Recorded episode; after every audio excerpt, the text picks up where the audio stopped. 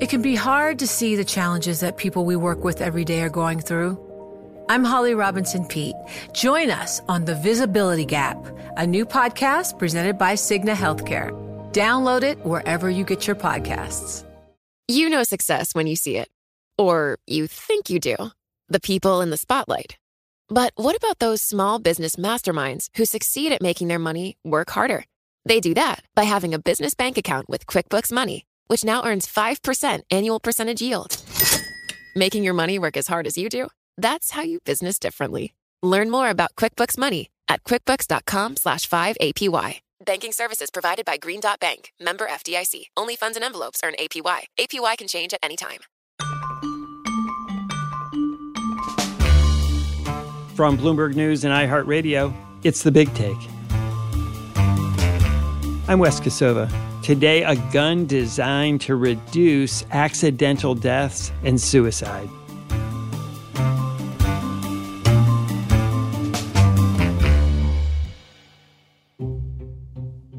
We're faced all the time in the U S with horrifying news of mass shootings and the go-nowhere arguments that follow over what can be done to keep firearms out of the hands of those who intentionally use them to kill others. But accidental gun injuries and deaths, especially among kids and teenagers, as well as people who use guns to take their own lives, are also a large and growing problem. Now a young inventor in Colorado named Kai Kloepfer is working on a new handgun specifically designed to prevent these tragedies. It uses technology to stop it from being fired by anyone but its owner. The key thing that we are trying to solve, which I think we could completely solve, is children and teenagers getting access to firearms. We think that by building technology that, you know, basically works with the gun owner to enforce what they're already looking to do, allows us to really actually address that portion of the challenge of basically gun deaths in America. In a new Businessweek story, Bloomberg reporter Ashlee Vance writes about how the gun works. So as you're walking up to it, this white light sort of goes off, and that signals, hey, the gun knows somebody's getting near it, somebody's about to hold it. And whether gun rights advocates will embrace this new safety feature or oppose it. You can look back going twenty years at different efforts to make smart guns, most of them not terribly inspiring. The trend seems to have been to try to slap a fingerprint sensor onto an existing gun, or a lot of them had watches that were paired to the gun to give you some kind of location to the person. But pretty much they all required just too many steps and often failed in demos and really did the smart gun effort no favors to date. Why have people tried to develop them? Like, what is the appeal of a smart gun? It has a couple different fronts to it. One is just, if you think of it, I almost started thinking of it almost just like a seatbelt in a car. It's just this extra thing we're putting on something that some people use all the time, and it's this extra safeguard. And so on the one hand, you could prevent accidents in the home. Obviously, a, a kid finds a gun and pulls the trigger and it's loaded. This would stop something like that happening. There's the thought that this could also prevent a lot of suicides. It would make it that much harder, especially for a young person, to find a gun that they could get their hands on. It would give them this extra moment of pause to think about what they were doing. The last big bucket is someone like a police officer who's afraid that their weapon might be turned against them. And so, again, you have this extra safeguard. And obviously, we're having yet another year where we're seeing a lot of mass shootings, just another one very recently. Is there any argument why a smart gun might bring down that sort of violence? On the mass shootings, not really, if we're being honest. The biggest case for smart guns, at least it seems to me, is that we have a lot of people who are eighteen or under who are not supposed to be buying guns. They're not allowed to buy guns. Mostly this is aimed at these kids who shouldn't be able to get a gun, and if, if they do now, they wouldn't be able to use it. You know, in a lot of these shootings, sadly, we see people coming in with assault rifles and weapons that are sort of beyond what these measures would protect. So as you say, people have been trying to develop this technology all different kinds of ways for a long time, and they haven't been able to do it. But now you write about a young man named Kai Kloepfer who seems to have kind of unlocked the code. Yeah, he's only twenty-six now, and he's been working on this since he was fifteen. So you've got kind of the person on a quest, this young man who was possessed by this idea of making a smart gun and was very committed to it and has seen it through all these years. And then I think it's also the technology has really gotten to the point where this is a lot more feasible than it used to be.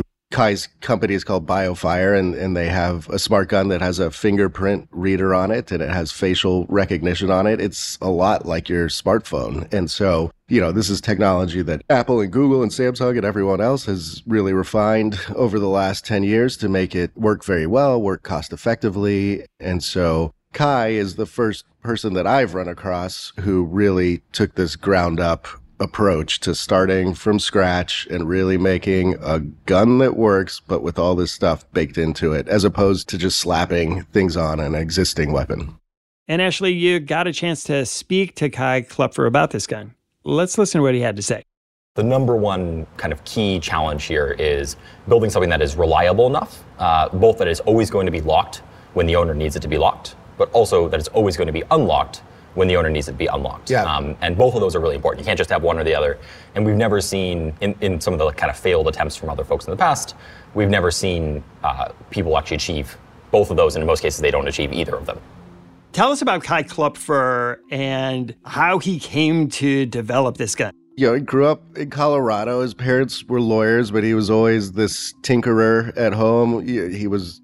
At the age of eleven, making custom circuit boards in the family garage. He was always running around with his engineering textbooks, just one of those people who's wired that way, and had been entering science fairs and things like that. When he was fifteen, the Aurora shooting happened where a gunman went into a, a theater and killed about a dozen people and injured many dozens more. This one hit very close to home for Kai physically and emotionally. It was about a half hour from his house. For me, growing up, you know, I, I was fortunate enough to not have to think about gun violence or gun deaths, and that was really my first sort of encounter with the topic, right? I was just starting to grow up, just starting to think about these kind of topics as a fifteen-year-old, and really started to think about how how could we do something about this, right? Like, how could we, you know, start to kind of chip away at the problem in some way?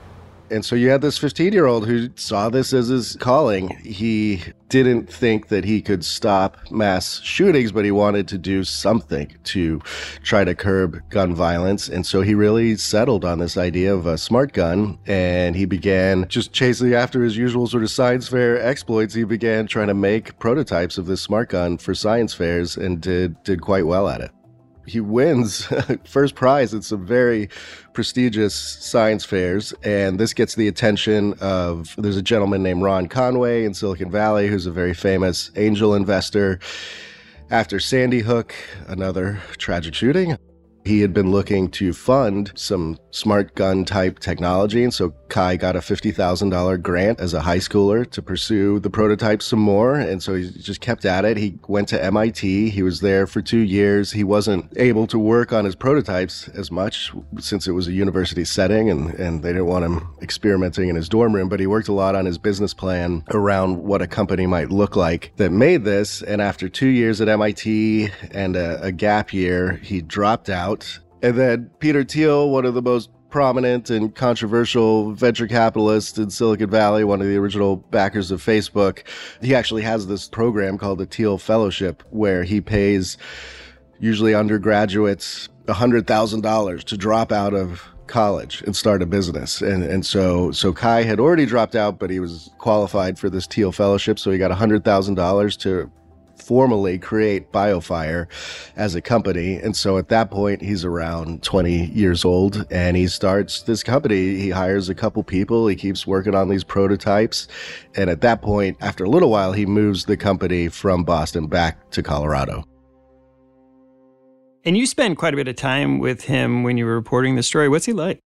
He's sort of this old soul. He's just always incredibly well prepared for any question you can send his way. He, you know, he can tell you all the merits of smart guns back and forth. He's clearly an engineer. I mean, he can talk very technically about this gun. I've been working on smart guns broadly for over ten years now. It's about forty percent of my life, which is sort of scary to think about. I was always an engineer. Uh, there's some pretty hilarious photos out there of me like running around at like summer camp with an electrical engineering textbook. I think everybody thought I was just absolutely insane. And so I'd always loved building things. I did a whole series of different projects, none of which had any, I think, like societal value or anything, but were, you know, just ways for me to learn and, you know, try lots of different things. Yeah. Um, and so I started thinking about this concept of a smart gun. And in particular, after I started digging into this again, I was no expert on, on gun deaths or public health issues or anything like that. I, I started to realize that, to my surprise, over two-thirds of all gun deaths are the result of suicides and accidents. That was true ten years ago. It's true today as well. In fact, the percentage has only gotten larger. Um, and so where, you know, what I'd heard about was always the mass shootings, the violent crime, homicides. The fact that two-thirds are this sort of like silent, you know, kind of portion where like you almost never hear about suicides and accidents. Right. Um, really sort of startled me. Um, and it also lends itself to uh, an engineering or technical-based solution much more effectively. Can you describe it? What does it look like? How does it work? It's called the Biofire Smart Gun. It's a handgun. It looks quite similar to standard handguns, very similar to a Glock, except it's a bit larger. It's got all of this electronics packed in there. So, you know, around the handle, the grip, it's a bit fatter. It's quite larger where there's a battery. Um, I should mention this is a, it's an all-electric gun. It does have some mechanisms inside of it, but at its heart, it's an electric gun. And so, and then, you know, on the grip, it's got a finger print sensor, and then right at the back, it would be a bit above your hand. If you're holding the gun, there's this facial recognition system, and then there's a little device that goes with it. It's about the size of a smartphone. They call it a dock, and that's where you can configure up to five people, have them put their fingerprints on, have it recognize your face, and so you become this registered user. Basically, when you first plug it in, it walks you through the onboarding screen, and then you can enroll your biometrics basically directly into the firearm. Just like all the data, this is stored encrypted locally on the device. Biofire has no access to your biometrics. We don't process your biometrics in any way. It's all happening inside of the gun. It walks you through the steps. You basically grab it a couple times to enroll your fingerprint, sort of like old Apple Touch I D. Yeah. Um, and then you do the same with your face. You know, you look at it, sort of rotate your head around, et cetera, and it captures your fingerprint and your face biometrics, stores inside the firearm. From that point forward, the only person that can make any changes or configuration changes to the firearm is the owner. You can have permanent users, you can have temporary users, but basically, you know, let's say you have a spouse and want them to have permanent access to the firearm, you can easily enroll them just via the touchscreen. Let's say you have, you know, uh, maybe a teenage child that you want to take to the range and only have them have access for an hour. You can do that as well, and then okay. It'll be automatically disabled. In full transparency, in my experience on this demo, it was a little finicky when my finger went on there. Other people seem not to have that problem. And I was shooting a prototype, which the company said they'd noticed this fingerprint issue and have fixed it on the gun that's actually going to go on sale. But you do not have to have both the fingerprint and the facial recognition work. And so on the couple instances where my finger was a little off, the facial recognition had already seen me and the gun was ready to fire anyway.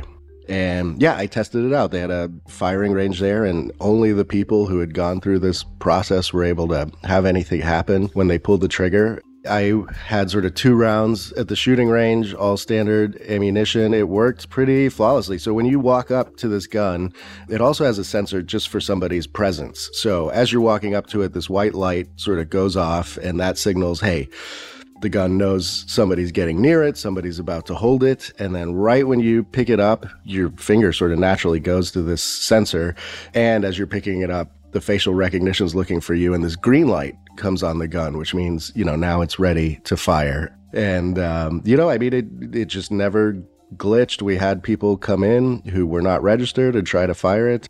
Like I said in the past, demos have been the undoing of many of these weapons, and this one worked flawlessly. And so you say it has a button for a trigger as opposed to a traditional trigger? It has an actual trigger. The trigger might as well be a button. It could be anything because the trigger is not actually connected to the firing mechanism. It's what you would call fire by wire. It's sort of like a modern car. When you hit your brakes in the car, it's really just sending a software signal to your brakes. And and this is very, very similar. You pull the trigger and they've made it feel, given it some resistance to feel like a trigger, but it's really, it's just sending a signal to all these computing systems that are throughout the gun. And how long after you pick it up are you able to fire? Is it immediate or just take a while to figure out who you are? It was way faster than I ever would expect. It goes faster than like human perception. You know, this presence sensor really does notice when somebody is already coming near it. And when I pick it off the table, any change in weight, it knows now there's a human who's who's touching this thing. So it sort of puts it in this primed state. And then the second it catches your face or your fingerprint, we're not quick enough to notice the time. It's less than a millisecond. After the break, who will buy this gun and who won't?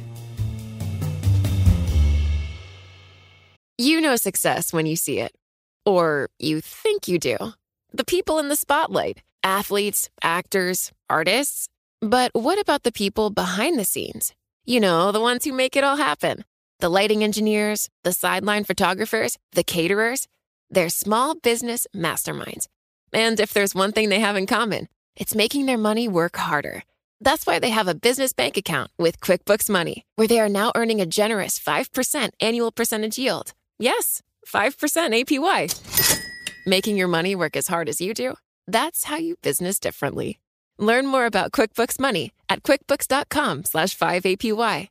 Banking services provided by Green Dot Bank, member F D I C. Only funds and envelopes earn A P Y. A P Y can change at any time. From Silicon Valley to Wall Street, the promise and perils of artificial intelligence are playing out on the world stage. But what will the next phase of A I adoption look like? Which companies, from big tech to startups, will dominate? And where do the risks and unintended consequences lie? I'm Emily Chang. Join me at Bloomberg Tech in San Francisco, May ninth, to answer many of the industry's burning questions, alongside Snap's Evan Spiegel, Xbox President Sarah Bond, OpenAI's Brad Lightcap, top researcher Doctor Fei-Fei Li of Stanford, and many more. More details and just a few tickets left at Bloomberg dot com slash Tech S F.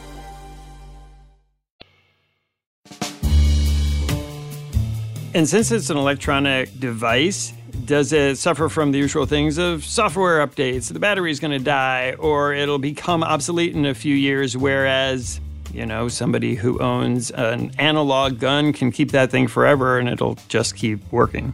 This is a really tricky issue. There's a couple things I could say that are basics that, yes, you have to keep this charged. The company says it takes about an hour to charge it up and it'll last for months in that state and be ready to fire. There's also the computing device I mentioned is a, it serves also as a dock. And so you can leave that plugged in the wall and have the gun in there if you so choose. On the updates thing, now this is where there's like controversy, because a lot of people in the pro-gun rights crowd have not been a fan of these guns being connected to the internet, having any sort of information about the owner who's firing it, seeing it, you know, as another means of sort of government control or, or trying to track where you are. And so the gun itself has no wireless communications, no Bluetooth, no Wi-Fi, no internet. It's totally off the grid, right? Okay. And that's because, you know, we've gone to pretty extreme lengths to ensure that all of the data that's inside of the firearm is encrypted. It can never be accessed by anybody, including Biofire, and it's stored very securely inside of the firearm, right? Our customers do very clearly do not want us to, you know, have some sort of ability to access additional data, anything like that. Yeah. And so we've worked with some of the best folks in the cybersecurity space to design what is honestly a massively over-designed cybersecurity implementation to ensure that, you know, everything is encrypted locally on the device using credentials that are generated by the device during manufacturing that Biofire has no access to. We further enhance that security by having it be wired only, right? There's no wireless communication of the firearm. There's no ability to wirelessly talk to or potentially disrupt the functionality of the firearm in any way. If you choose to update the gun, you can connect it to this dock and update the software that way. Otherwise, you can also just leave the dock completely off the internet, and the company says, you know, it'll fire for many years without doing any updates. So you you can sort of choose which which lifestyle you want to lead. The gun movement has been against the development of smart guns for all kinds of reasons for a long time. How are they responding to this one? Nobody's really seen this thing yet, and I'm quite curious to see how the gun advocates react to this thing, because I do think it's certainly far more sophisticated than anything's come before. So I think this is sort of the moment where we find out what happens when something that actually works is out there, and, and how people react to it. There have been attempts in a couple states to begin putting legislation in place for if a smart gun that is viable exists, this is how we're going to react to that. New Jersey is sort of the most famous or infamous example, depending how you want to look at it, but they had put a law into place which said if a viable smart gun was available, they wanted the entire industry to move towards smart guns and require that to be purchased. And as you can imagine, people got extremely upset and, and you know, hated the idea that they were going to be forced to buy something. And this happened at a time when, when a real smart gun really didn't even exist. And so it was a huge blow to the smart gun advocates because it was sort of going through all this turmoil before you even had a product that could maybe test and appeal to people and show them them the capability of this technology. And so New Jersey, after many years, changed that law, and it, now it really is if a smart gun exists, you must at least carry, you know, one of these in your store. And so it's pulled back a lot. In California, many years ago, there was a company that had an early smart gun prototype, and one of the stores that was quite excited to sell it, they faced all these protests from people, and it, it never even got to the shelves. They had to pull it from the shelves due, due to all this controversy. Is there any concern that if you have a smart gun, you sort of have a false sense of safety and security in how a gun works and how you have to behave around a gun? Yes, the gun rights advocates I talked to basically said I was kind of and problem number one in some of this, in that I am the kind of person who is not that comfortable around guns, but sees this as a safer option, might be something I would bring in my house. But they said, look, you're you're not going to go do classes. You're not going to go do training. You just become this huge problem. We end up just putting more guns into the supply overall. And now we have a class of people who are not doing the, the work that's needed to really operate a firearm safely, and, and now they have guns. And what is the argument from gun advocates against smart gun technology, except for they don't want to be told what they can buy and not buy? That's probably reason number one, is we see where this is heading. You're just going to start putting more and more controls on what we can do. Then it quickly becomes, we can't really trust these guns. I'm not going to trust my life to some computer gadget that I don't know if it's going to work or not. And so that's where the argument begins. Some of the more nuanced arguments would be around, does this even make sense? You know, if if somebody is the type of person that has a loaded weapon in their house that their child might find, is that the same person who's going to go out and buy a smart gun that, at least for now, is more expensive than a regular gun? People do concede that this could help with the prevention of suicides by putting this extra hurdle, and, and the numbers there are quite high on the number of suicides that happen per year, although the, you know, the gun rights advocates say this, even there, it would be a relatively small percentage. I want to note here that Michael Bloomberg, who's the founder and majority owner of Bloomberg L P, the parent company of Bloomberg News, also founded Everytown for Gun Safety, which advocates for gun safety measures. How are they actually marketing this gun? It's interesting because Biofire and Kai, Kai's been at this so long and he's seen these past mistakes. So he, for example, has lobbied against efforts to to mandate smart guns. He he does not want the company to be seen as this enemy of gun rights. One of the really key tenets to the way that I've approached this, which I think is is pretty critical to the success that we've seen so far, is we're looking to offer a choice, right? We're looking to offer a choice that doesn't exist on the market right now. And we think there's going to be a whole lot of people that are going to choose to purchase our product. And that's awesome, right? Like, we're looking to build a successful business. But at the same time, if people don't feel like our product is a fit for, you know, their use case, their environment, their experience, their situation, that's great, right? Like, they, they, there's lots and lots of other competitive products in the market, traditional firearms, and they're welcome to purchase any of those, obviously, or not purchase a firearm at all.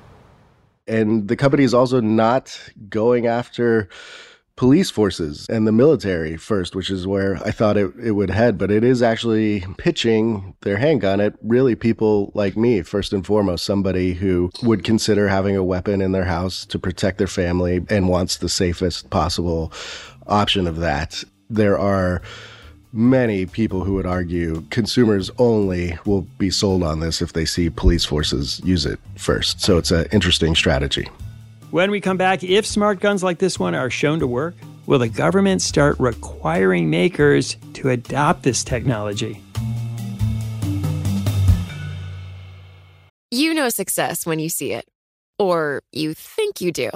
The people in the spotlight. athletes, actors, artists. But what about the people behind the scenes? You know, the ones who make it all happen. The lighting engineers, the sideline photographers, the caterers. They're small business masterminds. And if there's one thing they have in common, it's making their money work harder. That's why they have a business bank account with QuickBooks Money, where they are now earning a generous five percent annual percentage yield. Yes, five percent A P Y. Making your money work as hard as you do. That's how you business differently. Learn more about QuickBooks Money at quickbooks dot com slash five A P Y. Banking services provided by Green Dot Bank, member F D I C. Only funds and envelopes earn A P Y. A P Y can change at any time. From Silicon Valley to Wall Street, the promise and perils of artificial intelligence are playing out on the world stage. But what will the next phase of A I adoption look like? Which companies, from big tech to startups, will dominate? And where do the risks and unintended consequences lie? I'm Emily Chang.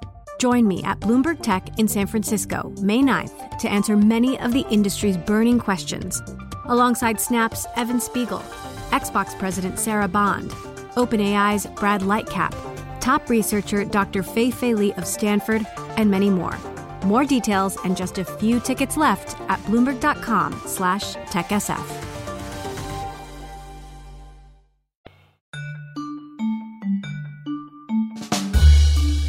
You said that he's been very careful not to antagonize gun advocates. Did you ask him where he comes down on things like federal background checks and limiting sales of guns on the internet and, and gun shows, which are real points of conflict between gun advocates and gun control advocates?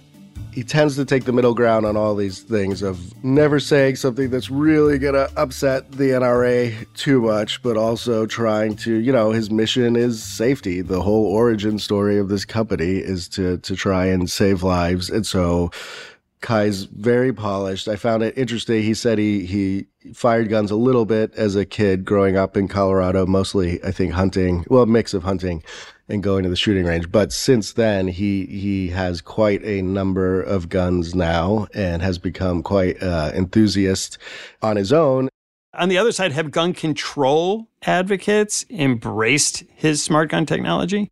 Yeah, you know, gun control advocates historically have embraced smart gun technology. I think Biofire has been a little secretive about this particular weapon that's just going on sale, and so we don't have a lot of public reaction to it yet. I think that's going to hit as our story goes out and people discover this weapon for the first time.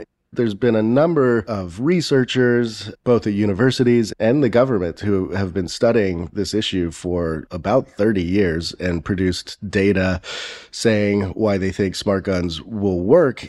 It was uh, unsatisfying part of this story is that we just have no idea because you, you've never had this product out in the world to see what actually happens. And so I have to confess, I went over a ton of the data. You know, it it felt like a little flimsy to me just because it's hypothetical.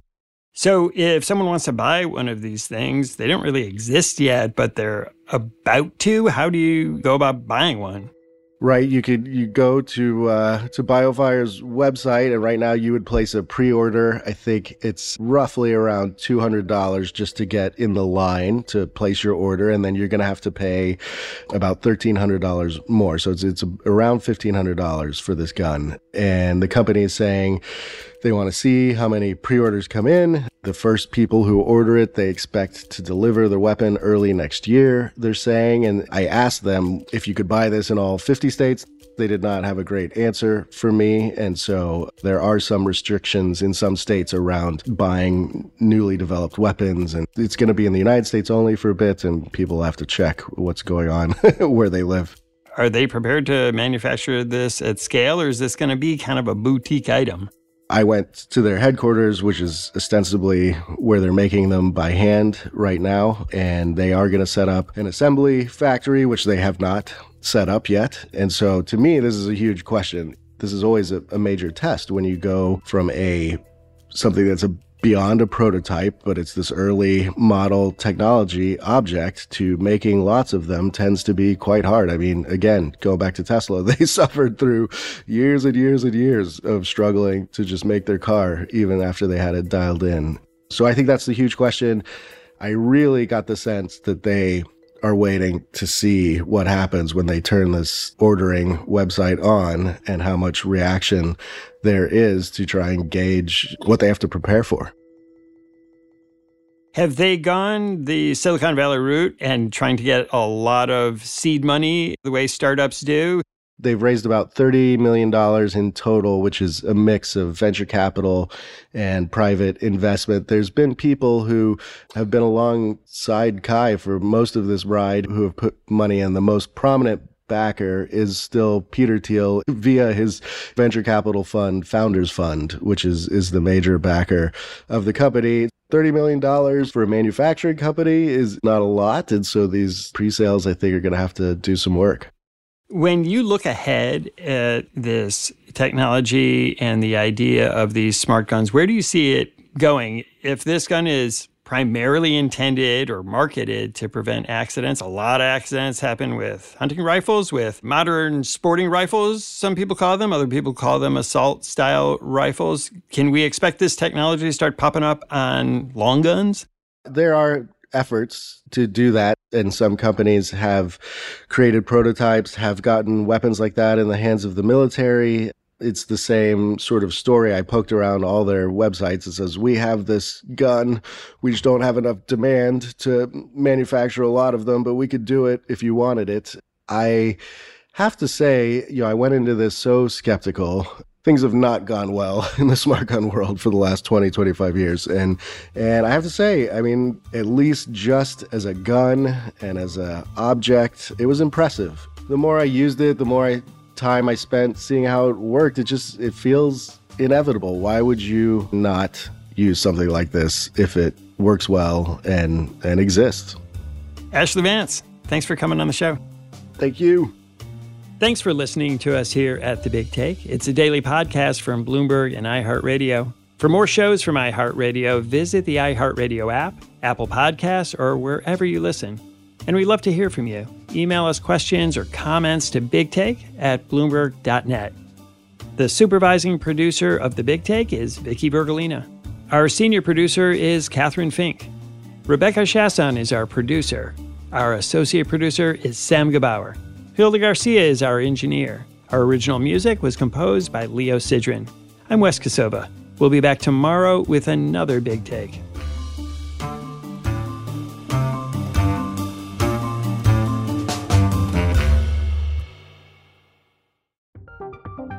From Silicon Valley to Wall Street, the promise and perils of artificial intelligence are playing out on the world stage. But what will the next phase of A I adoption look like? Which companies, from big tech to startups, will dominate? And where do the risks and unintended consequences lie? I'm Emily Chang. Join me at Bloomberg Tech in San Francisco, May ninth, to answer many of the industry's burning questions, alongside Snap's Evan Spiegel, Xbox President Sarah Bond, OpenAI's Brad Lightcap, top researcher Doctor Fei-Fei Li of Stanford, and many more. More details and just a few tickets left at bloomberg dot com slash tech s f.